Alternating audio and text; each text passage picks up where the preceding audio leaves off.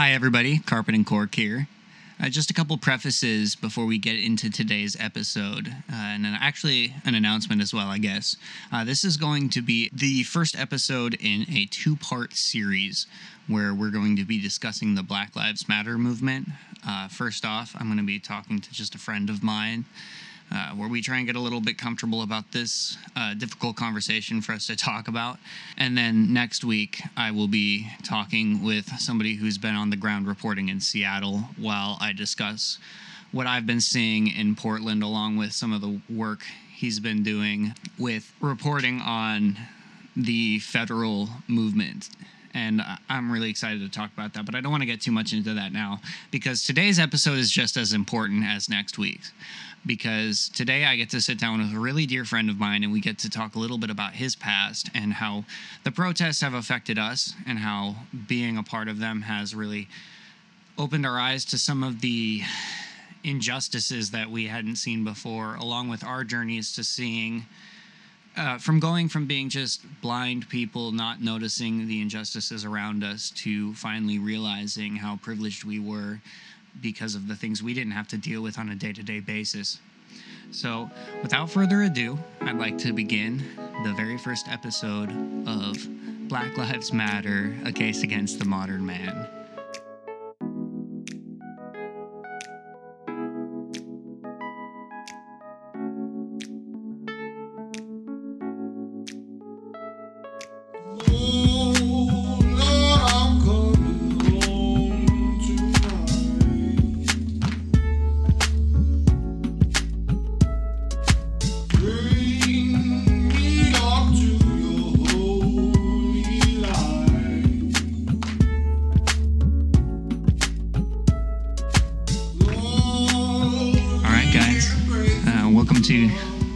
Against the Modern Man with Quin. Hey, Quin, how you doing there?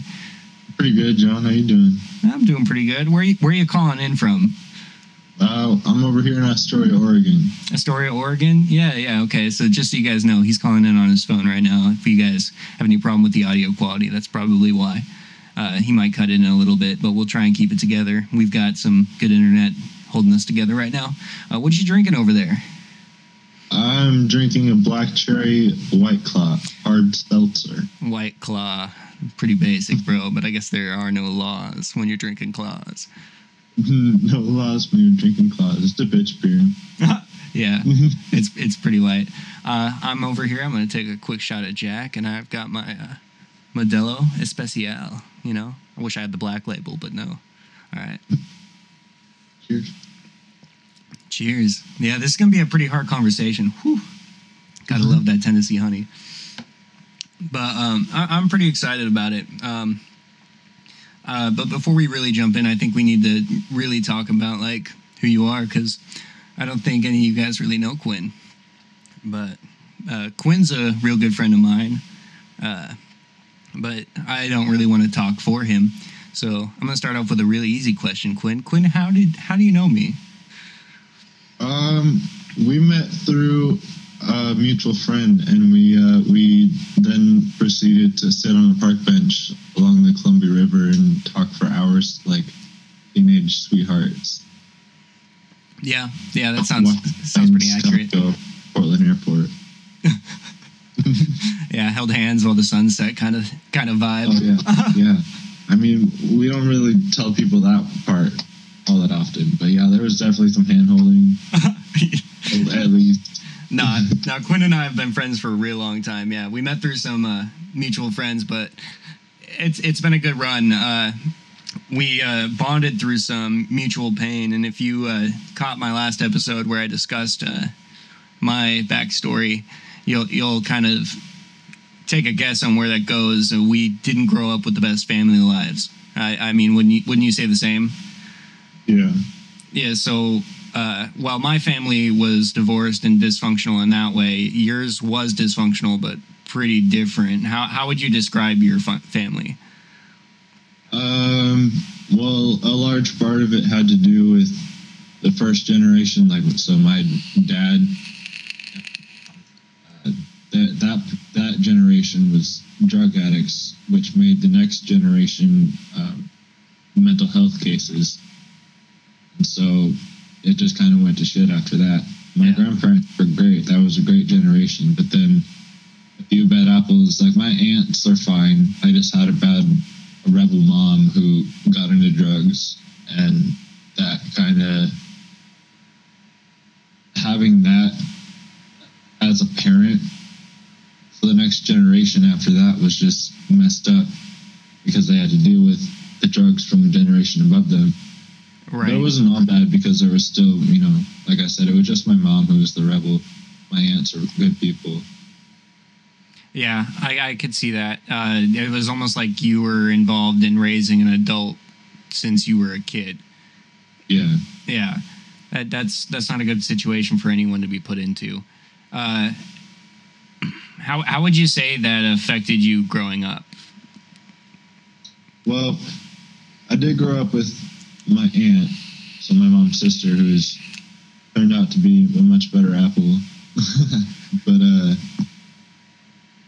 it, it just it was always weird because growing up, I would call her my my aunt Sherry and my uncle Mark, but all the other kids in school said my mom did this or my dad did that or you know talking about the mom and dad and even my teachers knew that I was raised by my aunt rather than my parents. So if I was in in trouble, they'd say like, "You need me to call your aunt." It's like, it's not. It's to simple it up. It's like, I wish I would have rather them asked if they had to call my mom rather than my aunt. You know, because that's what the normal kids had. They had moms and dads, and I had my aunt. My uncle. It separated you from everyone else in your class. I mean, it, it was it was all in my head. Like I was, you know, I was very lucky to have grown up with them rather than my biological mom and dad. Um, but you know, I did it to myself. I I kept thinking, well, everybody else has moms and dads, but I have an aunt and an uncle, and so I'm different. You know, I did it to myself, but you know that that was the case. I I I like how you do take responsibility for some of that, but all of it doesn't fall on you. Part of that does have to do with the way that uh, we value the family structure. And Right. so it's part of the reason why there's such a problem people have with the gay community too, is because that's not a family structure people recognize. All of a sudden there's two dads. Well, it doesn't Right. seem as weird when all of a sudden, oh no, I don't have any, I don't have parents really that come for me it, it, it's scary, but it's especially when you're young kids, it's something different to latch onto, and scary is different, especially when you're young. Yeah. I, I think it's funny that you use the term apples, or your aunt was a good apple to describe. Yeah, apple doesn't fall far from the tree until it rolls off and spoils. Yeah.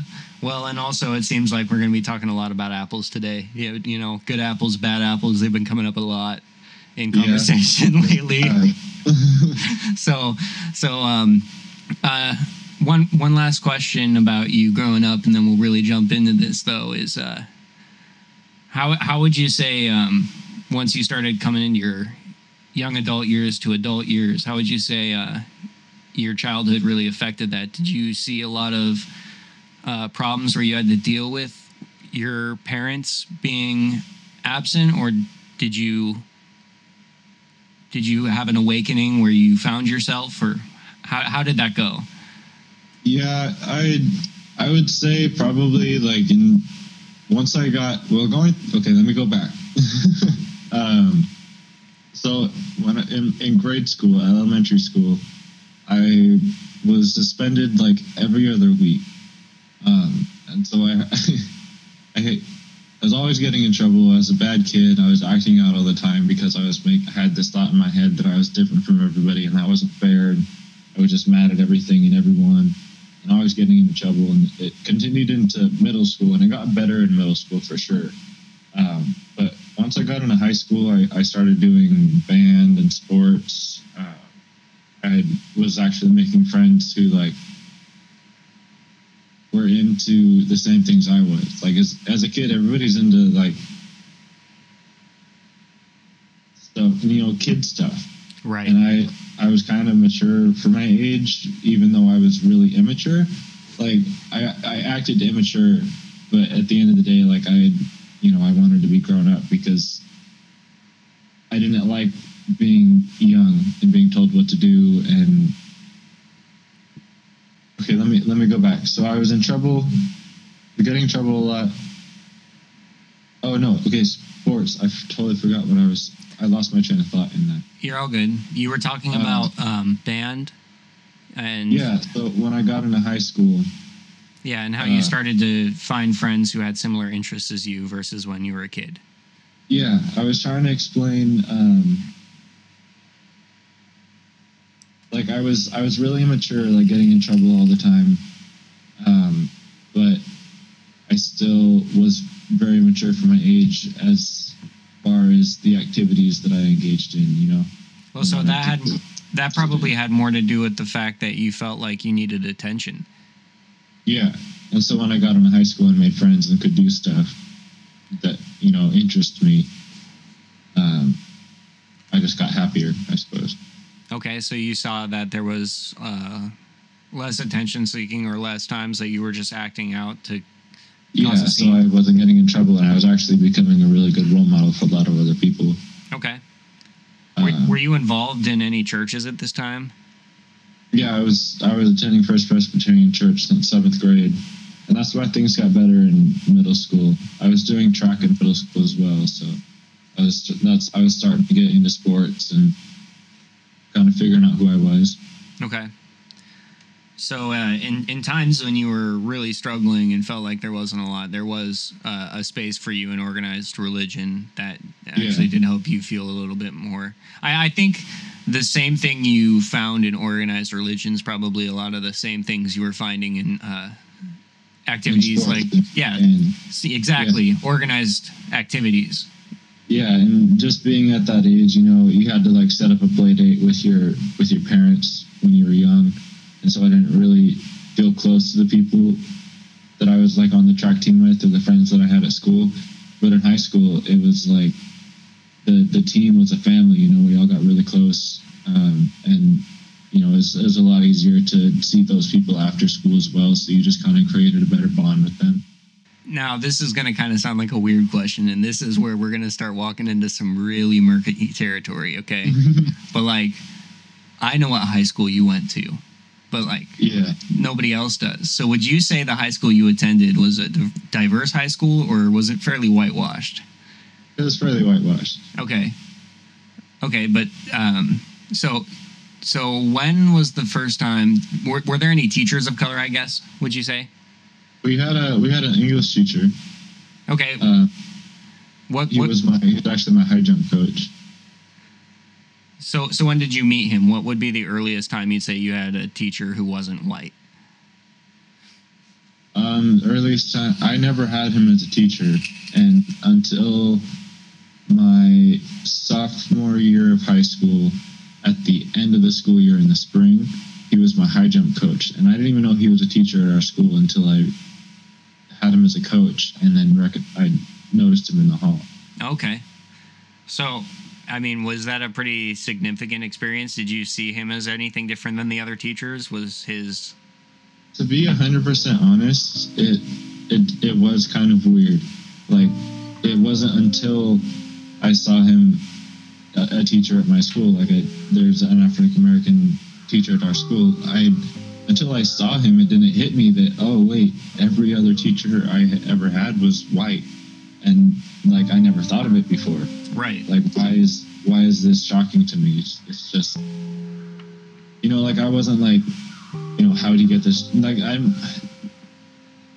like I had I had like white teachers every one of my teachers until I didn't even have him as a teacher so Right. every single one of my teachers I ever had was white and so until I saw a black teacher like I didn't even have black teachers in my other schools Right. so until I saw a black teacher, it, it the thought never crossed my mind that I have a black teacher and I have a white teacher. I just always had white teachers. So when I saw a black teacher, it made me think like, oh, why didn't I ever think of that? Like I I've always had white teachers, and now there's a black teacher. Right. But like, why didn't I? Why wasn't I like? Why are they all white? Why did it take? Why did it take seeing a black teacher for me to realize that all my other teachers were white? Yeah. well, How is that? But then you got to think about the other end of that perspective about somebody who is colored going through school, and Mhm. they're they're wondering from day one why don't any of the teachers look like me Yeah. and and that's just got to be such a such a terrible experience and i just kind of wanted to tie in the uh your your growing up story a little bit there with kind of where we're going to move the conversation into. Where the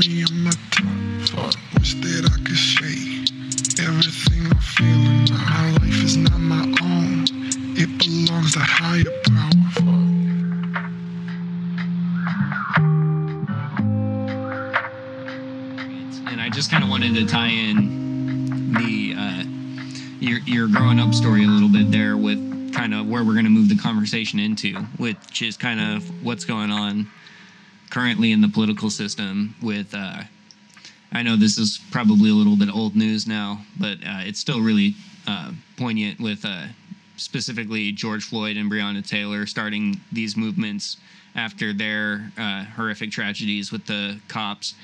Um, and then the protests that uh, ensued since then. And uh, I, I don't know. What are what are your thoughts on the movement, Glenn? Let's let's start off there so that we just don't start off this slate seeming like we're trying to hedge or hum our way around being racist. What like what what do you feel about this? Start off. Um, it feels bigger than me. Like, I, I don't know what I can do, and I know together we're stronger. And so, most people's first thing they would say when I ask what can I do is you can advocate, educate others or yourself if needed. Well, let's start Um, off a little bit simpler than that. Let's start off with like, do you think that these people have the right to protest, or do you think that they're protesting about something silly? Like, basically, I want to start this off. Like, let's premise the rest of this conversation by saying, like, I'm going to say I am for the Black Lives Matter movement. I am for these protests specifically, and I am for the um, movements to stop police brutality. And basically, I'm saying let's preface the conversation in that way so that while we move forward, there's no there's no uh, thoughts to any of what we're saying as being buts. It's more taking this broader conversation and then going deeper. D- do you understand what I'm saying there? Yeah. Okay, so so starting from there, where would you say you stand on these protests? I support them entirely.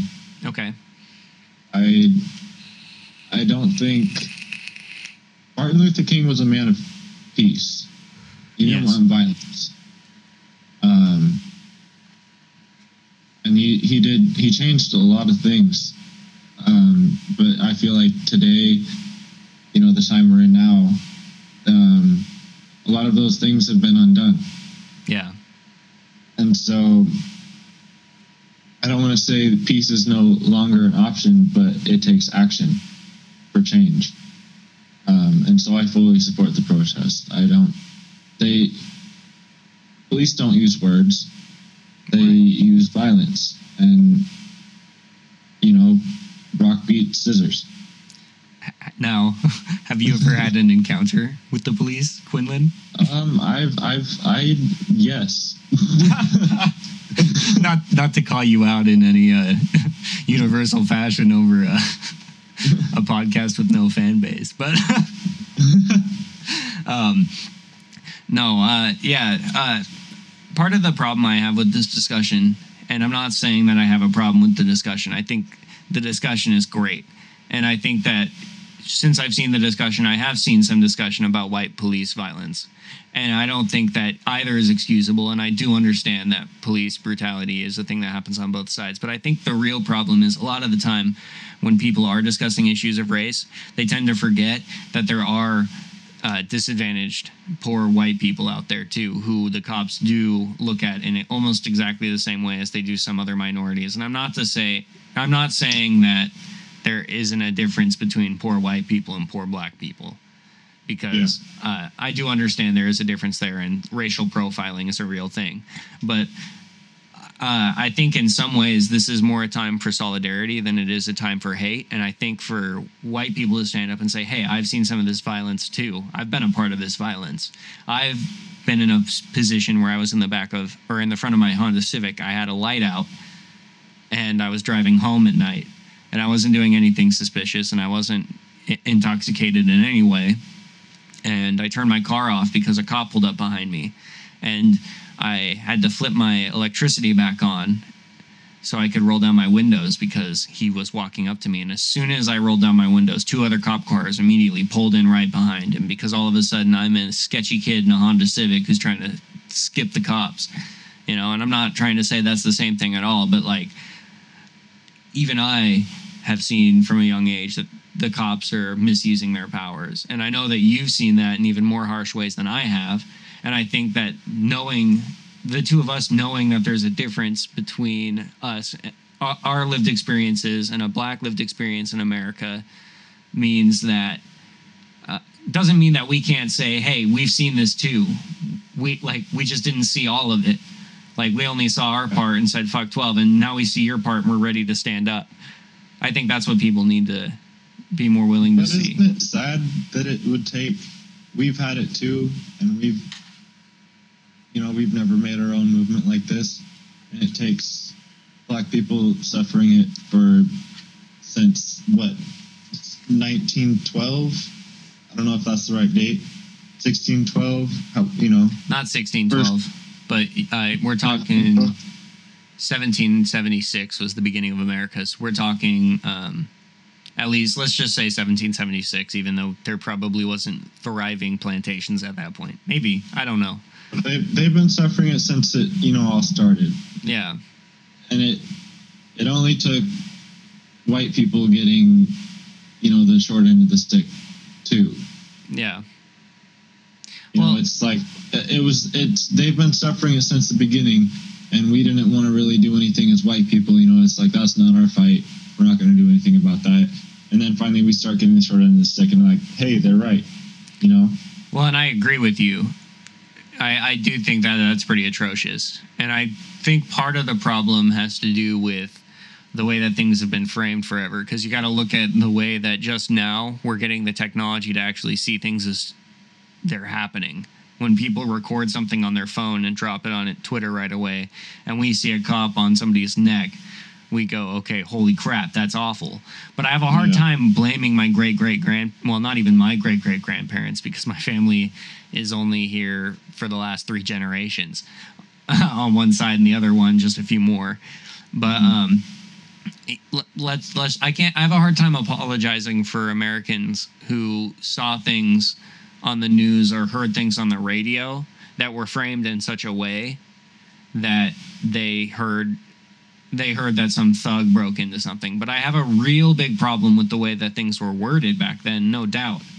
And uh, I, I'm just saying I have a hard time going back and applying guilt. But what I would like to say is that now that we've seen it and now that it's time to stop it, uh, it's time to stop it. And these people that are suffering, they need to stop suffering. And for the people who have suffered before them, we need to figure out some way to pay them back for their sufferings. But uh, I don't have all the answers for that, and I don't think any of us really do. I don't think there's a single person on the planet who could answer all of that for all of us. But um, when it comes to looking back, uh, it's it's too difficult to pinpoint where everybody's family was at specific points to apply specific numeric values depending on how rough everyone was to specific uh, families. So to set up, oh, to set up some sort of reparations where the slave owners of specific families paid back those families that they owned is almost impossible, if not actually impossible to set up. But then there was a point where half the country didn't own slaves, and then we need to look at well, where did those slaves go? And I think that part of that problem is looking into the prison system, which is pretty fucked up. And I, I don't know if you have uh, any large opinions on the prison system, but I, I, I think it'd be fairly safe to say that the prison system is uh, modern slavery. I think there's a lot of people in there that need to be in there. Um, Okay. but yeah, I think you know, I there's there's the stereotype that you know cops are only after the black guys, and so that's why there's so many black guys in, in jail, and so I think I think if you were to try to make the statement that the prisons today are like modern day slavery, yeah, you could Well, and one thing say one thing I'd use to support that statement is that um, uh, penalties and sentences for crack cocaine were a lot harder than for powdered cocaine, especially going all the way back to the 70s. And it was more likely that rich white people would be caught with powdered cocaine than people who were uh, first to get it. Um, from Colombia and were selling it in the inner cities, and the people who were getting it first, which would have been crack cocaine, because that's where the CIA would have been dropping it off. I mean, come on, dude. We all know the CIA was buying crack and delivering that shit to the inner cities. I don't see how that relates. Well, my point is that there are laws set into place with uh, specific penalties set up for people who are in minority situations to be uh, sentenced harsher than for people oh, who Oh, I are caught the same way. And a lot of the drug war was set up to catch a lot of people in minority statuses and put them back into prison because they were the people who would have been caught with these specific substances. I the what you're time. saying. Yeah. The the penalty system is set up for minorities to fail more so than upper class. Yeah, exactly. Okay. So, uh, I I think honestly we're on the same page when it comes to prison system, for the most part, and uh, I think then what we should actually be talking about is what happens with these protests. And I I've seen some things. and I don't know if you've seen some things where people are posting or saying that if you are not at these protests or constantly posting on your social media uh, to help these activists, then you're a racist. And the major point of this conversation, since we are two white guys, and I don't think we should be sitting here trying to speak for black people, is to um, kind of explain why that statement is flawed in so many ways. I mean, starting off, I could say that people who live with somebody who's infected with COVID 19, you need to stay home. You should stay away from people, wait till that person is outside of their own self quarantine inside your house, and then at least wait another two to 14 days to make sure you don't develop symptoms. Mhm. But uh, there, there are lots of valid reasons why people can't get super involved in this because it could be unhealthy for them. And I think you have a really interesting opinion on this. And so I'd like to hear your thoughts about some of the reasons why people should stay away from these protests. Well, me personally, I know that being at a protest would not. It's not a good idea. I fully support the protests, and I respect the people who are out there, and I'm proud of them. I have a, I have one of my closest friends um, right next to you was my best friend. nice tip there, right? And he's out at the protest right now, and I'm so proud of him. I respect him so much more, and I already had very high respect for him. Is he in Portland? He's in Vancouver. He's real close to the um, to the bridge and everything, so it's really easy for him to get over there. Okay. There Has has he been involved in the protests in Esther Short? Or has he been over in the Portland protests? Uh, I'm not sure if he made it to the Esther Short one, but he's been in Portland every night. Oh, every every single night. Yes. Dang. Okay. I don't know if I've. Well. Okay. Not trying to drop that shit. Okay. I've worked really hard to make sure that I don't use any protest for content stuff. So uh, I'll get into that in a second. But first off, I want to let you finish your thing. But um, I yeah, just want to say kudos to your friend. Uh, that's that's really cool of him, and uh, you should send my information over to him, and we'll link for a night or something. And I'll, Yeah. yeah, cool. Uh, just a side note. Anyway, get back to your story. Yeah. So I I think we need the protests for sure, but I'm I myself will not go. Um, I in my encounter with the justice system, um, I got as close of a look as you could to police brutality. Um, so I was arrested, it was they went very overboard. Um, you know, because I was I was a minority who had stolen a car, and so they, you know, they were they were going like as hard as they could. Um, that was a hard time for all of us to watch you go through. yeah, I and at the time, you know, most of what led me to do that was that I couldn't see that. You know, I was so caught up in my head that I couldn't see that there were so many of my good friends who cared about me, and you know, I I take full responsibility for what I did. Um, but back back to my point is, I you know, I, I was arrested and I went to prison. And so I can recall one time specifically, um, there was there was a dorm raid, and so you know everybody has to hit the ground like it's they bust in in full riot gear with um, rubber bullet guns. They got all their zip ties and everything. They've got their batons out, tasers ready and everything.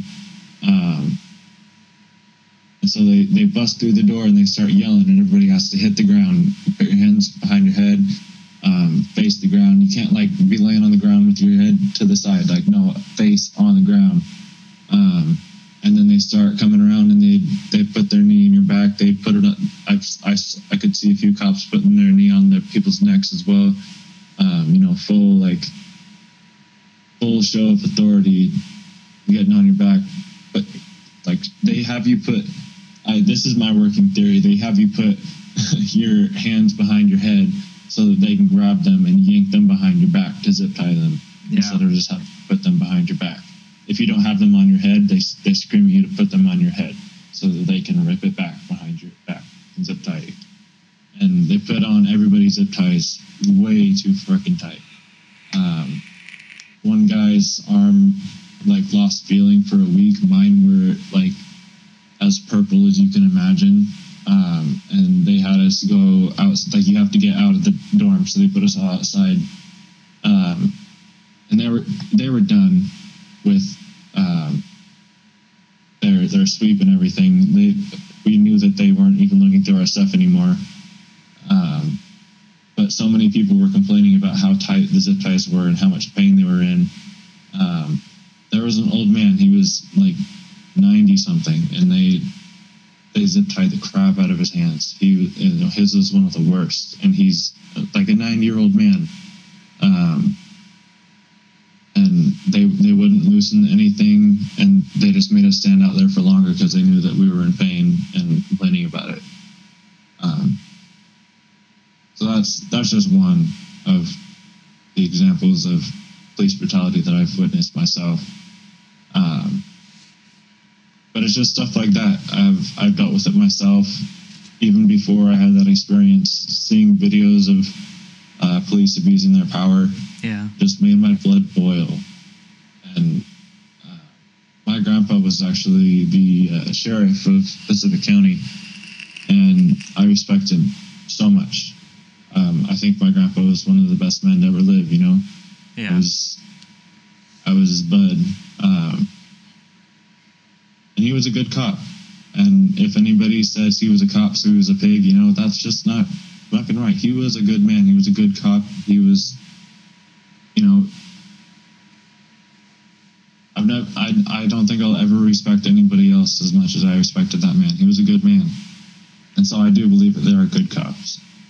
Um, and so to see just how bad a bad cop can be, and to just disrespect everything my grandfather stood for, I it burns me up inside. It like I cannot handle my anger when I see stuff like that. Well, so Um, the, the cops would have been the people's army. So your grandfather was coming from a line of something noble.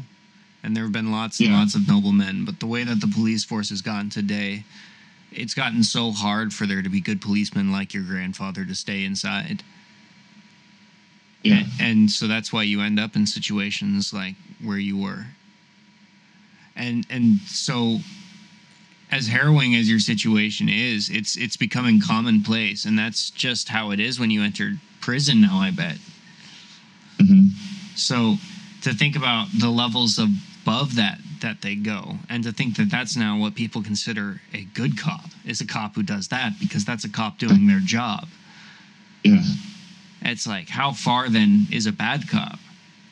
And why do you see yourself in such a position where you feel like you need to stay away from these bad cops? Because I, I understand trauma and how harrowing it could be to go back and how it could almost be like being forced to relive a situation like that, being in a place where cops are treating people like that right in front of you again.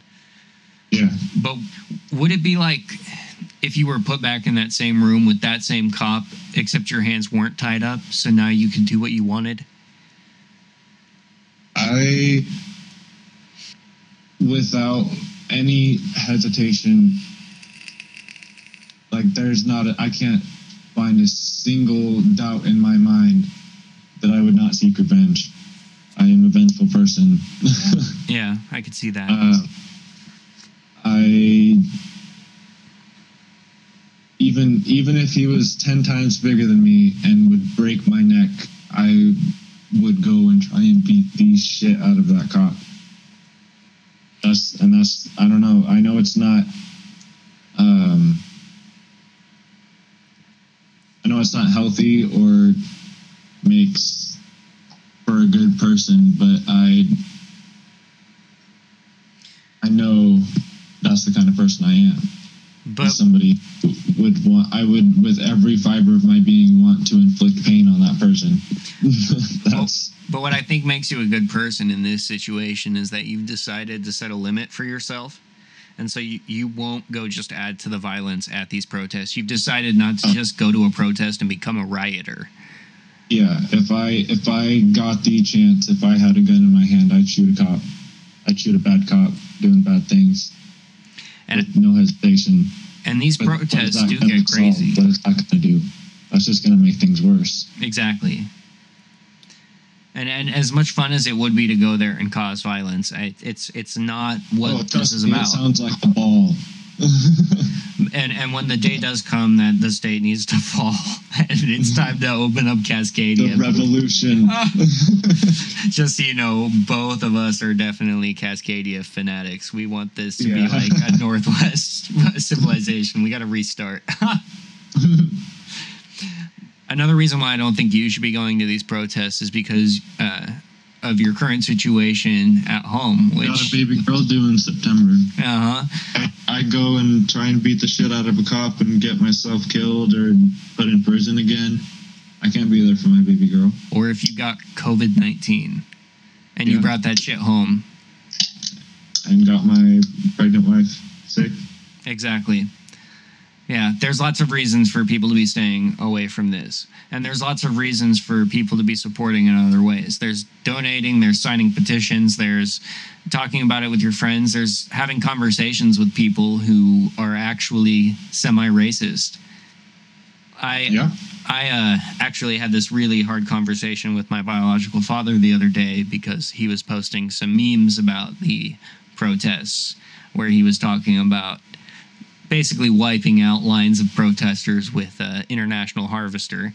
And I was saying basically, you know, if you do that, you're going to be wiping out your own flesh and blood now. Like, you, you are you're crossing a line here. You're you're not just being funny anymore. This is this is straight up. You're you're telling me that you care more about keeping these streets clean than you care about the injustice that's happening right now.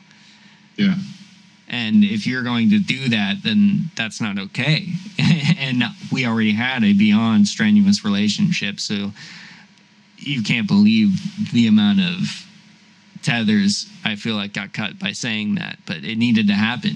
So, what would, what would you say are some of the ways that you found to be a part of this or be a part of this conversation other than being in this podcast and actually pointing out reasons why people need to stay away from this? Uh, how would you say you've been a part of this conversation? Well, I I wouldn't lie and tell you that I'm educated about Well, you everything shouldn't. that's happened, and and so I know that I recognize that. Hey, I I care for what's you know what the protests are for. I could, that's something I care about, but I'm not educated well enough about it. So I'm educating myself. I'm I'm not a big reader. Um, I I don't really like spending a lot of time on my phone, so I don't really go on Twitter. I don't read a lot of news stuff.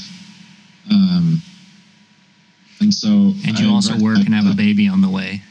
yeah, so I don't really have a lot of time.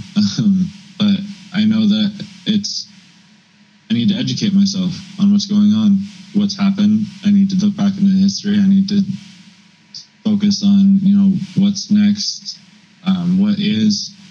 I need, I need to educate myself, and so that's what I've been doing. Well, and I can say from being your best friend, just another little drop there, like little drop in the bucket for the episode. Yeah, right. Name drop. Um, I can say that we've had some pretty great conversations over this quarantine about specifically this topic and the ways we feel about it and the ways that we feel we can help. And it's also the reason why I felt like we should have this episode is because of the way that I felt like your position on this was so unique and also enlightening to a lot of people because I don't think that the it unique. I, I'm, I bet there's a lot of people in the same situation who know that they they'd fight a cop if they went to the protest, and it's not going to be beneficial for the movement or them in their lives, what they're going through every day. Well, when I say unique, I mean unique as in you've decided not to go, and I see there are lots of people who do go. Yeah, And okay. and those people have become rioters. And those people have literally put such a bad name on this spin, along with the cops who there are undercover cops, I bet, who are going dressed as people. I absolutely 100% believe that that's happening. without a doubt. and they're acting as rioters so that they can cause problems and make this worse. And I believe that this whole Antifa problem that people are complaining about is really just these rioters that are an unorganized group of shitbags who are just trying to make these protesters look like shit. And they're not. These protesters are doing the work of Martin Luther King again. Yeah, And uh, just kind of to wrap this up, because we are kind of getting to the end of our show here, um, I, I just like to say that uh, we really are just speaking for white people here. We're not trying to speak for people of color. We're really just trying to speak for people who are like us in situations who where they they might not have come up from the greatest of circumstances. They weren't the richest of people, but they have seen some pr- police brutality and then they also realize that it's ridiculous how long it's taken them to get to this place where they've realized what's going on to everyone else around them and how much worse it is for those around them and so unless you have any thoughts on that quinn uh, we can kind of move on. But Uh, I wouldn't say it wraps it up. I don't think it's a discussion that just you know okay we've concluded, but that's a good that's a good place to stop. I would say so. And do you have anything you'd like to drop and add? Uh, people who want to follow you and know what's going on in your life. This guy is quite the talented artist. He doesn't do much because of his busy ass schedule, but he's also a bike mechanic. He does fantastic work. And if you are in the Oregon area, stop by his bike shop. Anyway, Quinlyn, what do you got for us? Oh well, if you guys want to give me a follow, that'd be cool. I guess you know it's whatever. What's your Instagram? Uh, it's Quinlyn the Berdet Benning. Um, I post a lot about my writing at work. Updates every now and again. Um, if you ever need, if you're in the Astoria, Oregon area, um, got a shop down here. It's on Marine Drive and 11th, Bikes and Beyond. Do uh, I mean it's all right. I guess we'll get your bike working. guess it. I guess. No, they'll give you a free. No, not free. They'll give you a brand new bike though if you ask for it. Yeah, if you ask for it and have a stocked up de- debit card. Yeah. Ooh. Yeah. But if you're ever down there, there's some great uh, trails to go ride down in the beach in Oregon. The West Coast is a fantastic place for bike riding. Definitely vacation worthy. So, yeah, Quinlyn, I'm really glad that you took the time to talk to me today. Why don't you go ahead and say goodbye to the Case Against the Modern Man fans out there? I'm trying to think what the dude man said on. Uh, what's his name? Larry King. Oh, Larry King. Okay. What does he say at the end of his Bro, show? I don't fucking know. So- and good night. I can only remember and good night. Something, something. You should say good night and good luck.